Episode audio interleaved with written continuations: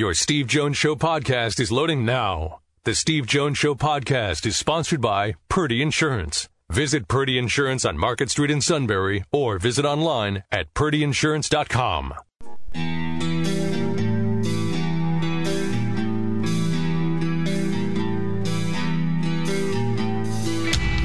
Sports talk where your voice counts. This is the Steve Jones Show on News Radio 1070 WKOK. Now, from the Sunbury Motor Studio, here's Steve Jones. Today's show brought to you by the wonderful people at Purdy Insurance. Market Street in Sunbury, go to purdyinsurance.com. For, okay, when you look at auto, home, life, business, well, that's again for you to decide exactly how much coverage you need, but they're going to direct you.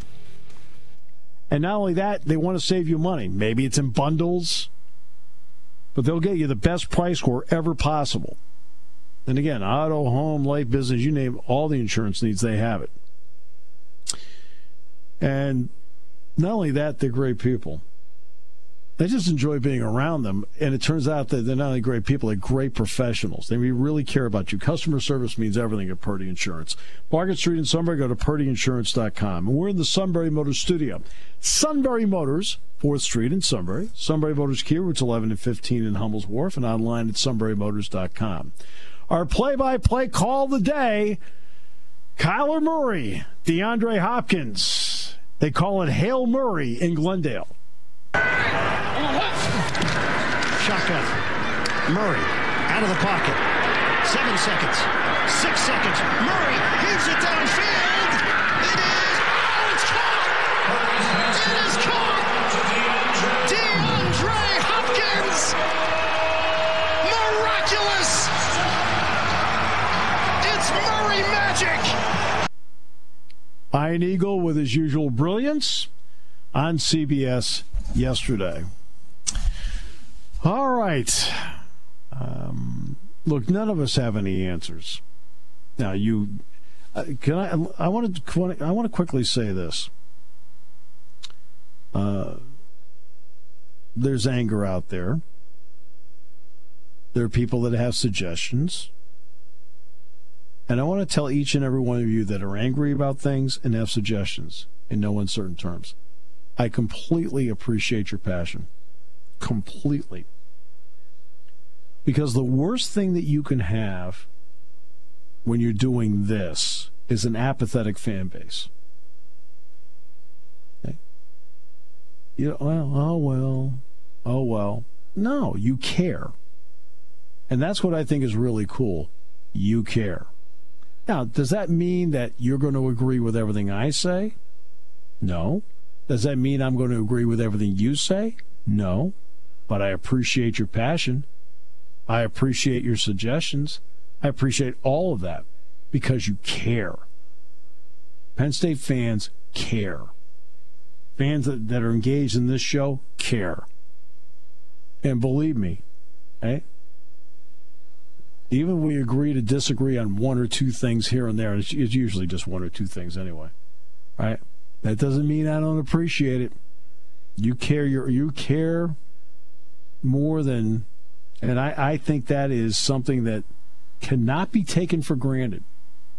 The depth of passion and caring. Yeah, are you angry about stuff? Yeah. They haven't won, so I don't blame you for being angry. They haven't won. I don't blame you for being angry. Having you know reasons why, don't blame you at all. But I appreciate your passion very, very much. I appreciate the suggestions very much. Why? Because you care. Some things, by the way, because you're watching TV that you might see that maybe I don't see being there. That happens sometimes. Sometimes there's some things that are brought up sometimes. I remember Doug in Wellsboro brought up the what the first game, the turnover card. I didn't even see the thing, and I was sitting right there.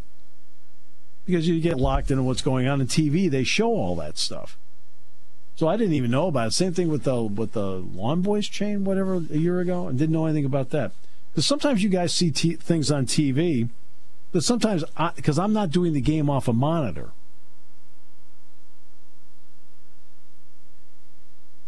So every once in a while, you'll say something to me, and I'll sit back and go, "Oh," because they, you know, you were able to see something off of TV. Conversely, those be some things that I see in the bigger, wider view that maybe you don't see because you're watching the game on a monitor, TV.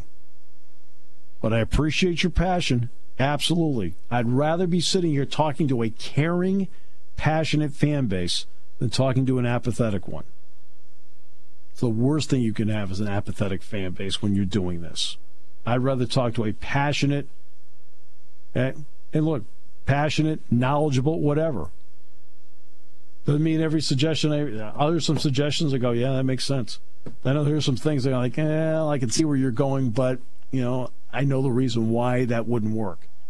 Sometimes I can say, sometimes I can't. Okay, you know that's because because of access. Sometimes you, you can't say.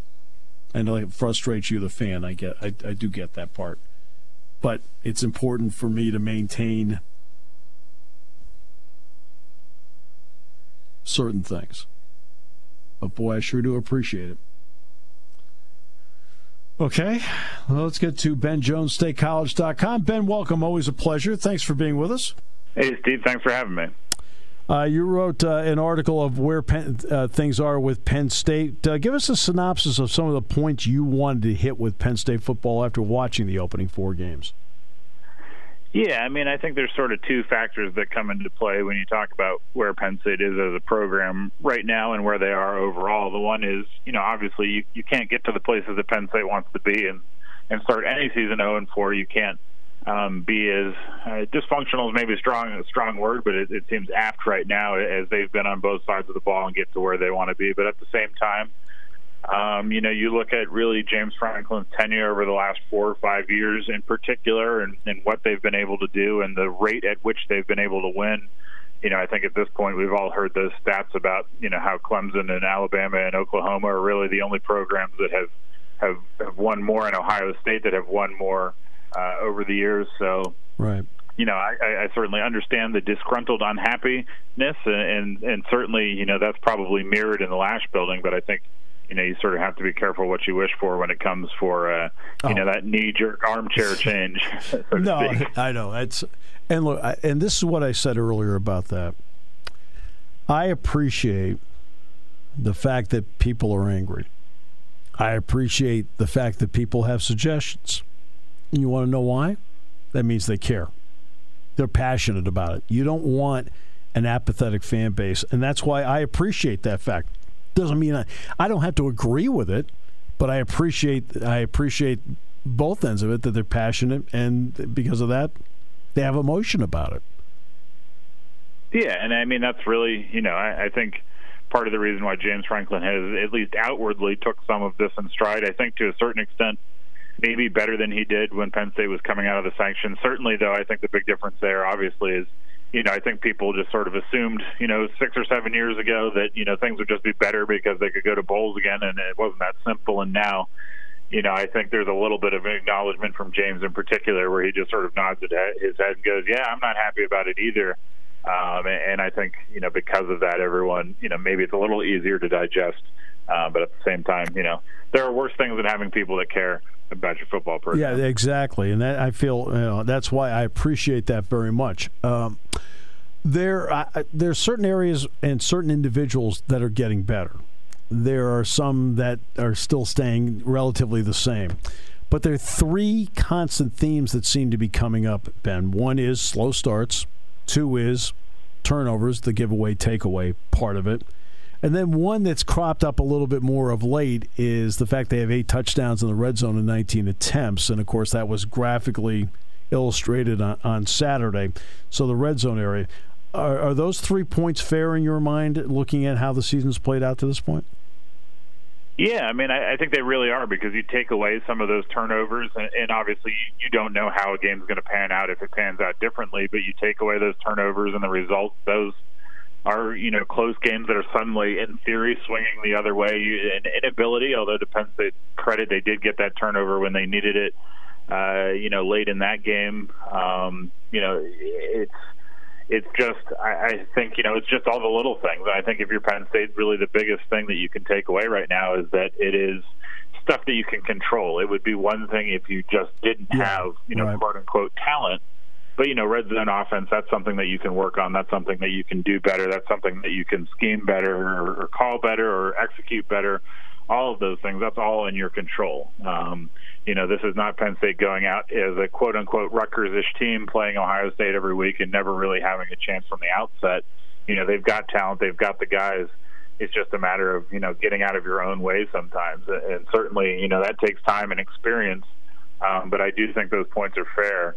And ultimately, you know, if you're James Franklin, certainly you'd want to get those fixed before you become, you know, 0 4. But I think ultimately, if you talk about the rest of this season and the long term future of the program, um, you know, it's better to have those kinds of problems than maybe ones where it's, it's simply personnel. Right, and it's again when you look at slow starts. I mean, you know, you know darn well they're working every second to get off to a, a great start. They want to be the ones to set the tone.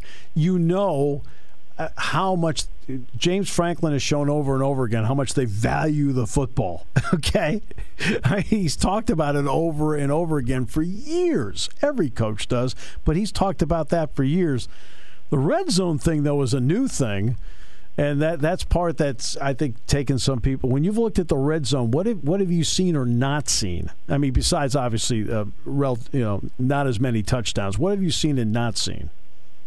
Yeah, I mean, I think that's the great, you know, example of a place on the field where you're trying to get your playmakers the ball or an opportunity to make a play on the ball. I have never, and this is not James Franklin or Kirk Ciarrocca's fault by any stretch. Right. I have just never been a big fan of the end zone corner fade. That just drives me crazy, just out of principle. Um, but you know, I, I think it's a matter of execution. It's a matter of what do you feel comfortable doing and what are your strengths. And I think really until you know, I, I think Parker Washington and Keandre Lambert Smith and obviously Jahan Dotson have played well this year, but I think Yeah. really until recently, you've gone Penn State needs five yards, and other than Pat Freiermuth, who are you going to throw the ball or who are you going to give it to? And I think the red zone is sort of that difficult area where you go, if you're Penn State's offense, you're okay at some things, but you're not. There's nothing really great to lean on, and I think that's really where the not having Journey Brown and Noah Yeah. Cain hurts them because they Yep. knew that they were going to lean on these guys in those situations. So I, I do think it's a surprise. I do think it's not what we expected because you're right. Um, you know, Penn State's talked about turnover margin for forever. They've talked about good starts in forever, and and this is not Yeah. 2016. You can't be down 14 at the half and go, well, they've got them right where they want them. Right. Um, you know, so you just can't put yourself behind that eight ball. And, and when you have, I think the other thing too is when you have drives that last five or six or seven minutes, you're taking a lot of time off the clock. And if you're going to do that, that's all well and good, but you know, you better be getting touchdowns at the end of it. because when you look at it, between the twenties, they are moving the ball. Ben. Between the twenties, they're moving. That you don't get 501 yards if you're not moving the football. You don't get 488 yards like they did against Indiana unless you're moving the ball.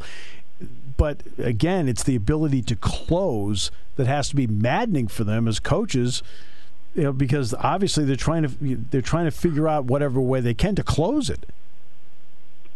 Yeah, and I think that's really been. You mentioned those stats, and that's one of the reasons why I thought, you know, a couple weeks ago that this would turn around. You know, they lose at Indiana. It is what it is. Indiana's pretty good. You know, you can argue about the review. You lose against Ohio State. It is what it is. But you know, they've been converting on third down at a higher rate than pretty much any time under James. Um, they've had you know a million first downs. I think they had thirty. 30, Uh, 30 first down Saturday. They had 30 first downs on Saturday. 30 first downs at 501 yards. I mean, Yeah, and you wow. do those things. Yeah, you, you do those things long enough, and you feel like you know sooner or later you're going to win some football games, and that just hasn't happened yet. So I think it goes back to the the things that you can control being the, the good part of this. Obviously, where they are right now is not good, but um, again, you know, it, it, nothing is hel- nothing is holding you back from executing better in the red zone. You just have to go out and do it.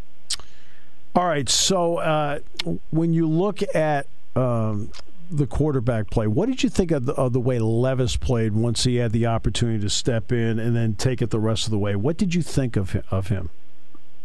Yeah, I thought he showed a lot of confidence, especially in that fourth quarter. Um, you know, and, and really to his credit in the third quarter as well, when they started to let him throw, they gave him some easy throws, gave him some stuff to work with. It's kind of funny because you watch him throw and watch them sort of make things very straightforward, and you wonder a little bit why they weren't doing that for Sean. But you know, it, it's easy to sort of call plays from from my couch, um, obviously. but I, I think you know we've always known that he's had a strong arm. You watch him in warm-ups, and you know I don't know pound for pound, but that guy can swing it. Yep, um, he's got a great. He's, he he's, he's got a yeah. great release. You why he he really snaps it on his release. So you're right, he does do that. Yeah, I mean he throws it well. He's got confidence as a guy that's been in the program for a little bit. Um, you know, in the long run, you're going to have to find out if he can do these things against better teams. The good news is that it appears that no one other than Ohio State is any good in the Big Ten this year. So, you know, there's a certain amount of flexibility moving forward. But I, I thought, yeah, I mean, he he looked better than he did against Rutgers last year, mm-hmm, and yeah. really they weren't going to make him throw, you know, at all against Ohio State in that relief role. Um, so yeah, I mean, I think that's something that you can work with. Obviously, they have to make that decision. It seems like at this point um, you know, you pro- I, I would guess that he gets the start this weekend simply by how things have unfolded and how he looked. It gives them a little bit of a spark. Um, but yeah, I mean, I think you know he's got room to grow, obviously. But he, you know, I, I think he has the great advantage of. I think Sean Clifford at this point reminds me a little bit of the, the rattled Christian Hackenberg, a guy who clearly knows what he's doing and knows how to do it, but has so many things going on in the back of his head that it's it's almost getting in his own way. So even if, if Cliff comes back and starts later in the year, you know, maybe a week off where, where Will, you know, gets to do this and Sean can maybe rest his brain a little bit yeah. might be uh, everyone's best interest in the long run. But, you know, those, I, only get paid enough to critique the decisions, not actually Somebody asked me today, and it, it was just, they were just asking to be polite. It was not, this was not being critical in any way.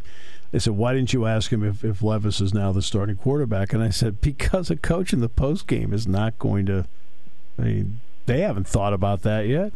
I said, "Now Tuesday, yeah, tomorrow he'll be asked about it because they've had 72 hours to think about what they might want to do." But you know, that's why you know, you don't sit there and go, "So is he the guy?" I don't know. it's like you got to sit back and got to wait and see what they want to do with it. Um, okay. Uh, this week it's Iowa. Uh, I don't know if you had a chance to watch them Friday night or not. Uh, did you? Uh, I did not, although I did see the, the final score. They were, wow. Um, the final score is emblematic of what the game was. How about that? I mean, they they dominated that game uh, without question. They also have 11 straight games with interceptions, so I want to I want to throw that in there about being careful with the ball because they'll go after it. Ben, it is always a pleasure. Appreciate your work and your analysis. Yep, thanks. That is Ben Jones, statecollege.com. Yeah, Iowa's had 11 consecutive games now with an interception. And again, giveaway takeaway is a pivotal number. You get 501 yards, you get 30 touchdowns, but the two turnovers that you had led to 10 points in a seven point loss. Back with more in a moment on News Radio 1070 WKOK.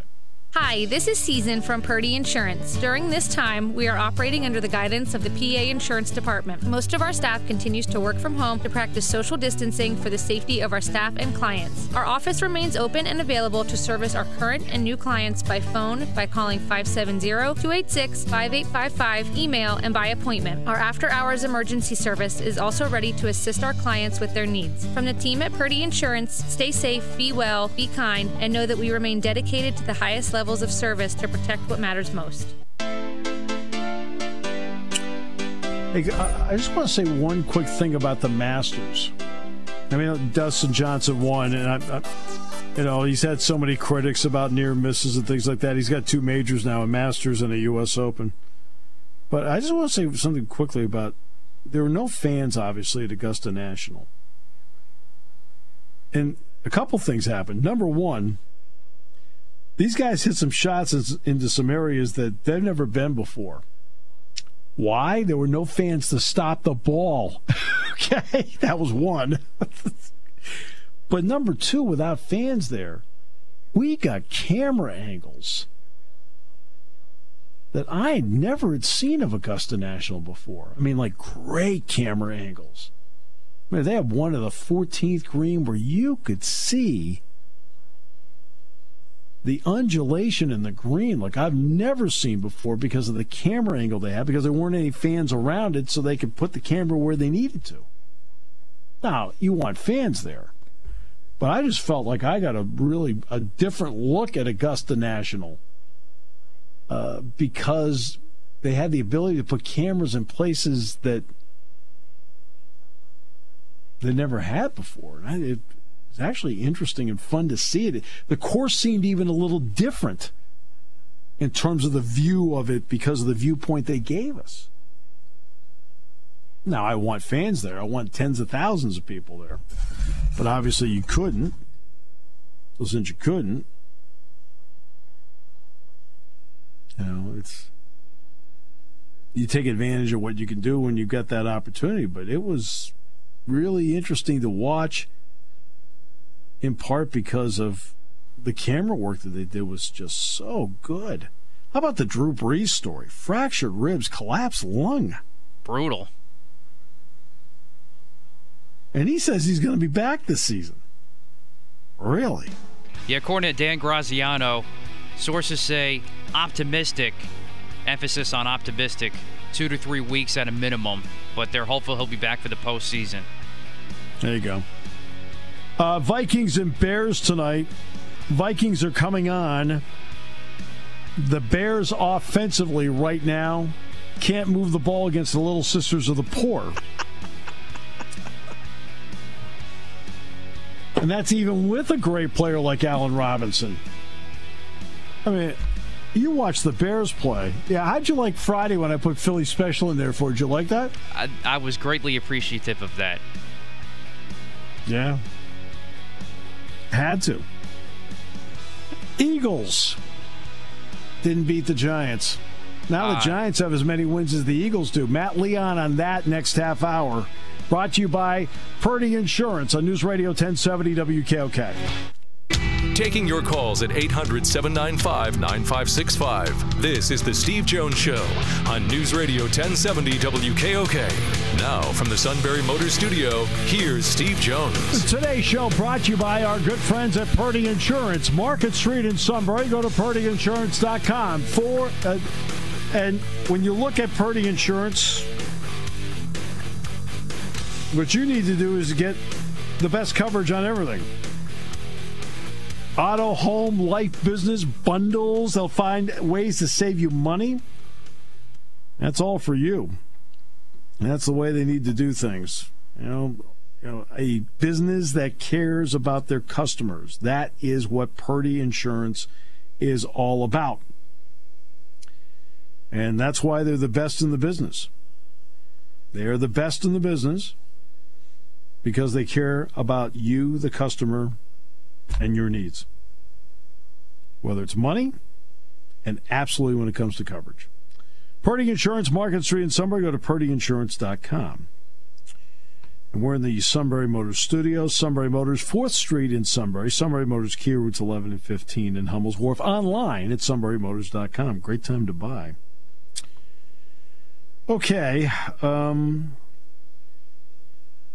Anthony Hines III, Texas A&M linebacker, has opted out, declaring for the NFL draft.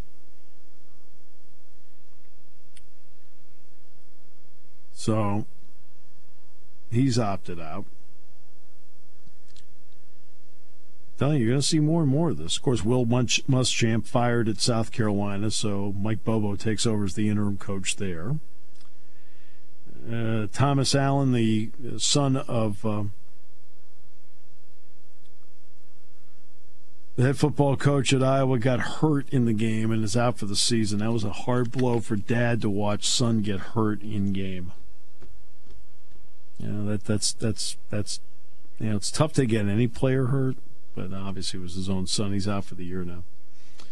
Penn State basketball uh, un, uh, announced its non-conference schedule today. They open on the 25th, a week from Wednesday, so nine days away, with Drexel at the Jordan Center.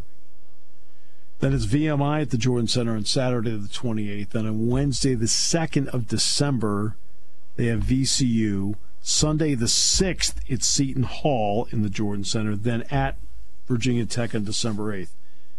Um,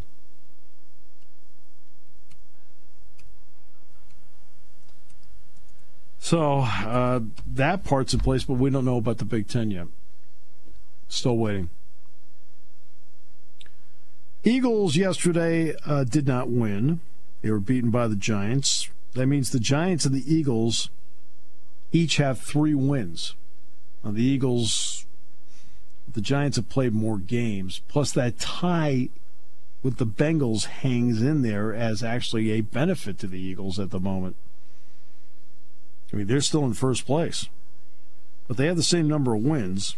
And now with a split, that means that the Eagles do not have the tiebreaker over the Giants in terms of head to head. With that, we bring in Matt Leon from Philadelphia. Hello, sir. Welcome. Great to have you with us. Good to be with you.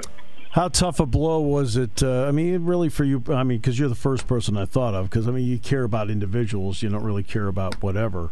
Uh, when you found out there's no basketball season for the Ivy League this year, to go with no football.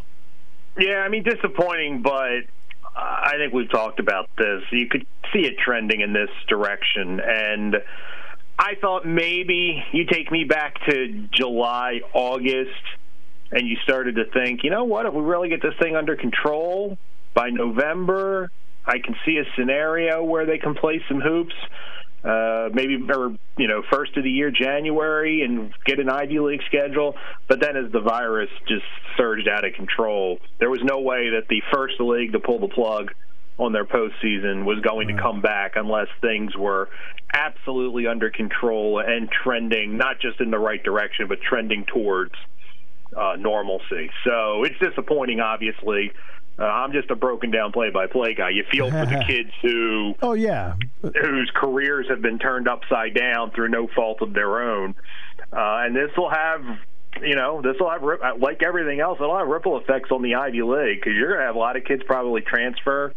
You're gonna have a lot of yeah. kids that you know graduate out not having played a senior year. Or the every team's going to be kind of uh, you know, there's going to be a lot of turnover, and you don't quite know what direction it's going to go.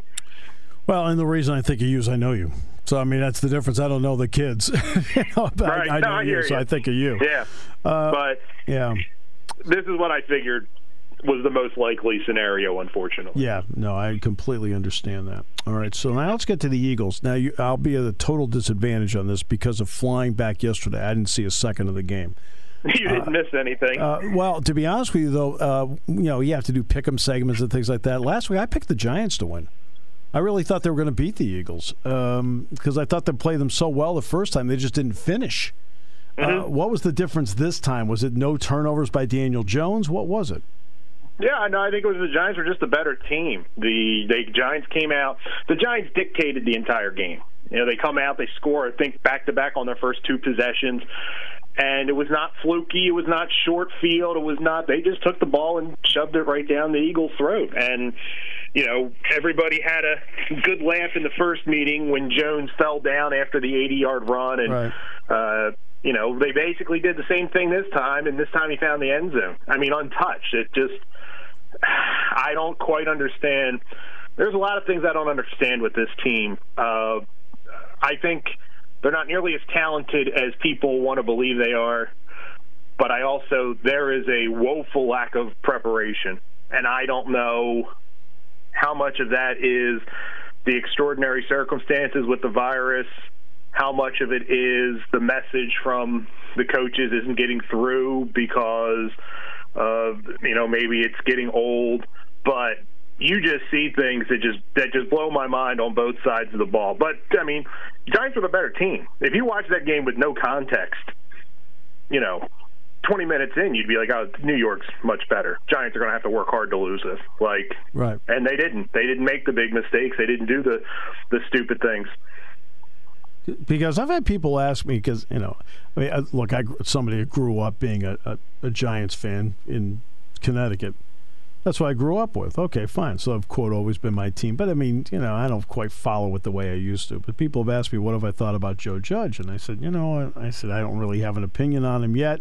I said, but they seem like they play hard for him, and it, it looks to me, no matter what, they do play hard for him. Oh, absolutely. And they, like you said, they've been in most of these games. They just haven't finished. You know, they they haven't made the one or two plays, or they've made the one or two mistakes that you know there's a a, a seven, ten point swing in the difference between winning and losing in the NFL.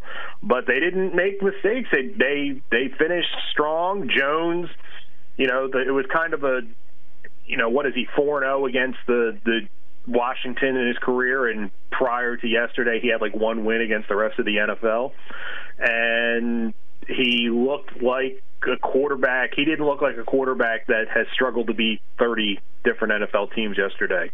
Uh, they did a good job getting the ball to their playmakers, but once again, they they played an Eagles defense that I think I've said this to you ad nauseum this season that doesn't make plays. Yeah. Even when they play, even when they play pretty good defense, like down to down, stat sheet numbers, they don't make plays consistently that change a game and it's not just turnovers; it's big third down stops. It's it's putting negative plays, flipping the field, and they just don't do that. I think they have three interceptions all year. Uh, they just don't make enough plays defensively uh, to overcompensate for where the rest of the roster is lacking. And I think some of that, once again, I think the, they've overvalued the inventory, but I think a lot of it is also Jim Schwartz's scheme. You know, they they mm-hmm. keep getting beat by the same types of plays over and over again. I don't know how many times. You know, Darius Slay has been a great pickup. He's been a great cornerback. But how many times do you see him playing eight yards off the ball on third and three? And I'm not killing Slay. He's not doing that because he's not interested. He's obviously being told to do that. I don't what. What doesn't make any sense to me. Like, mm. there's just stuff like that, and I understand. I'm not a coach. I'm not an X and O guy, and I'm sure every thing has a philosophy behind it. But I think sometimes you get so caught up in that it's just common sense. Like let put the players you got, but put them in position to make things happen. And the Eagles just just don't seem to do that. And as a result, you you get what you got yesterday, and really what you've kind of gotten for the most part all season long defense. I mean, the defense hasn't been yeah. the main problem, but when you they just I just keep going, they just don't make plays. They don't make plays. I thought when Wentz led the drive to beat the Giants at the end, and it led two of them really. I thought that was one of those like moments, like okay, here we go, and it seems like they've gone from here we go to still stalled. Yeah, they, they're just. I can honestly say the only game, looking at it purely from like an entertainment and fan standpoint, the only Eagles game I think that was truly enjoyable was the San Francisco game, the one they won. It was the only game where I think they put the closest thing to 60 minutes together you know, you look at that first Giants game. Yeah, they got a win, but they were down two scores with what six minutes left, yeah. and yet last, you know, the last half mm. of the fourth quarter is what you remember. But they were pretty putrid for three and a three and a quarter quarters. And then the Dallas game the next week, like if they're playing anybody but Ben DiNucci at quarterback, they probably lose that game. Like they they did nothing of any substance consistently in that game. They just ran into a seventh round rookie quarterback who probably shouldn't even have been in the game. And they really you can't even say they took advantage of it because they once again yes they got a late mm-hmm. fumble return for a touchdown um, that probably shouldn't have been allowed to return for a touchdown but that's a game you know if you're a good aggressive defense when you're playing a quarterback like that you know, I think the floor is like forcing three turnovers. You know, you should be mm-hmm. able to really create some havoc, and and they they just don't do that. They, you know, it just like I said, I think the biggest thing, aside from not being good enough, they're boring, and that might be the the biggest indictment. Is you just, you know, people look forward to these Eagles games all week, and by ten after one, you're ready to turn it off because you're just tired of seeing the same mistakes by the same guys over and over again. And now the Giants have as many wins as they do. All right. Uh, and the Giants are trending in the right direction as opposed to the Eagles. So. Right. Sir, always a pleasure. Thank you, sir. When it comes to car buying, there's the other guy's way, and then there's the SMC way. The other guys force you into a vehicle you really don't want. The Sunbury Motors way lets you take the time you need to browse, ask questions, and take the test drive and think on it. For over 100 years, the Mertz family and all their employees have made your experience the most pleasant one you'll ever have. The other guys won't offer you the best price for your trade, no matter how much they say they will. The SMC way is their promise to provide you with the most money the market shows your vehicle is worth. The SMC way is to offer you all applicable factory rebates on new vehicles and generous discounts. Looking for a pre-owned vehicle? The SMC way checks each vehicle with a 200 mile radius to determine the lowest price, then beat it. It's the lowest price promise, just part of the SMC way. The choice is up to you. The other guy's way or the SMC way. The SMC way wins every time. Sunbury Motors Company in the North 4th Street Auto Plaza, Sunbury, and at sunburymotors.com. Selling more cars and satisfying more customers for over 100 years.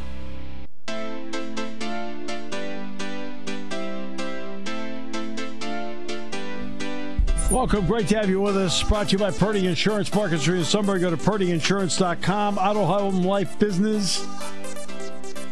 Bundles. They'll save you money. You'll be insured. Give you that peace of mind that everybody needs. That's what insurance does. Gives you peace of mind. In fact, all those who attend our staff meetings are all thinking the same thing. I really could use some peace of mind right about now. All right, so I mean, no, Matt, not true. Depends on the day. Let's go with that. Depends on the day whether you walk out there feeling good. I mean,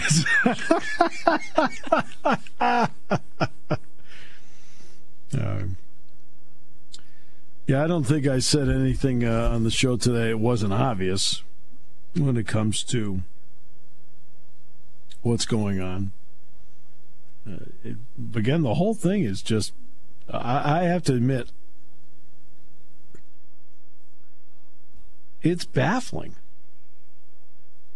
I mean, under James Franklin, Penn State had never lost a game. Never lost a game where they had 450 yards plus and the opponent had less than 250. They've lost two this year. I just.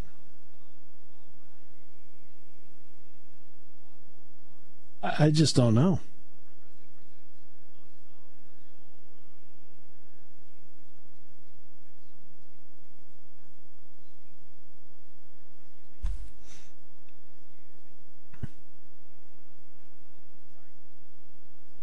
Don't don't know.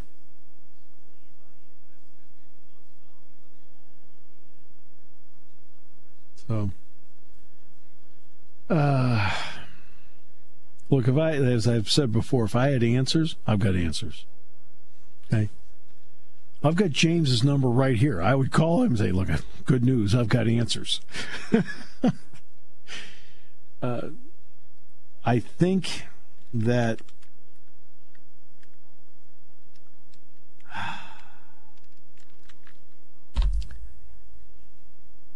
Let's go with something simple. Um, really simple.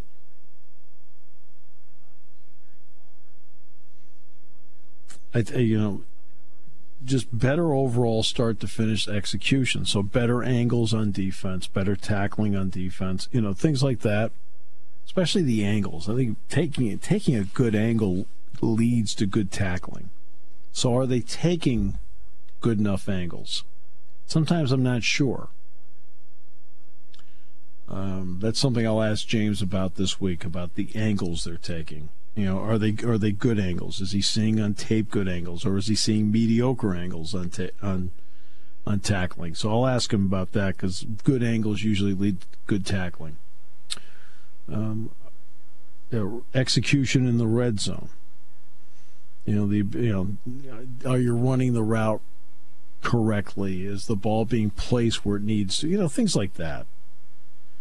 Um, and then go from there. I, I don't really, I don't really have a lot of. I mean, when I you know remember I'm you know I'm not allowed to be physically on the field this year, so I'm not allowed to physically be on the field. So I can't tell you. I can tell you what he's saying because I because I've been around so often I know what he says. And he's always preaching you have to be the team that makes the fewest mistakes. You have to be the team that doesn't that that stays away from foolish penalties. Now the Smith and Thorpe penalties were foolish penalties on Saturday. Right? They have to stay away from that.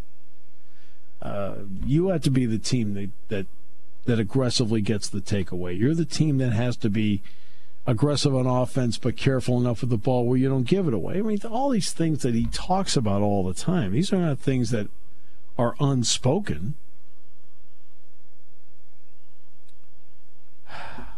But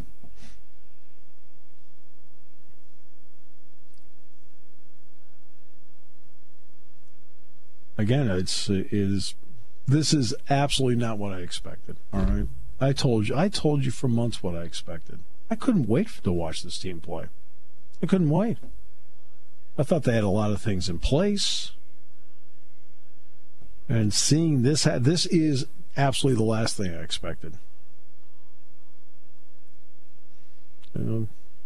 You know, people talk will will tell me that you know, I, obviously with the position I have and so forth about seeing things through blue and white glasses and so forth. But believe me, I can watch.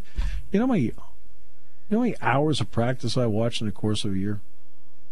Between games and practice, between games and practice for football, I probably watch 150 hours. That doesn't even include tape. 150 hours between the two of them in a year. Maybe maybe 175, including spring. Basketball, couple hundred. It's not like I'm not, you know, don't have the ability to look for things and to see it. So usually I can get a pretty good read on a team as to, you know, I can get a read on a team as like, okay, you know, am I going to talk about this in the game broadcast? No, I'm not going to talk about it in the game broadcast. Okay, to be all, but I can get a read as to, okay, He's playing well. This unit's playing well. Oh boy, he's slumping a little bit. All right, he's been a little inconsistent of late. He, you know, I mean, all these things that you know you know and see. I didn't see much of that in the preseason. I came out of it feeling pretty good about it. Know, same thing in basketball. I'll look at it and say, okay, he's struggling. Yeah, he's shooting the ball really well. He's, you know, yeah, I, I can look at what certain things are doing because you start getting like a four or five day trend and then it turns into a two week trend about what somebody's doing or not doing. All right. So I mean, I, I could see all that. So that's why I've got a feel for what's going going on for it. That's why I felt really good about this team coming out of the preseason. I liked a lot of things I was seeing. That's why the start's been so baffling for me. I just, I mean, I just I didn't see it coming. And not only that, when you've got two games where you have racked up 989 yards in offense, Indiana and Nebraska, and you don't win either game? 989 yards in offense? I think they had 60 first downs between the two of them. You sit back and go, you gotta be kidding me.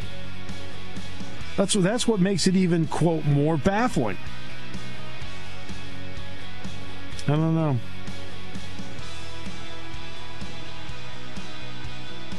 If I knew I wouldn't be doing this, I'd be on the phone with them. So I don't know. Maybe you do, but I know I don't. But I appreciate your passion a lot.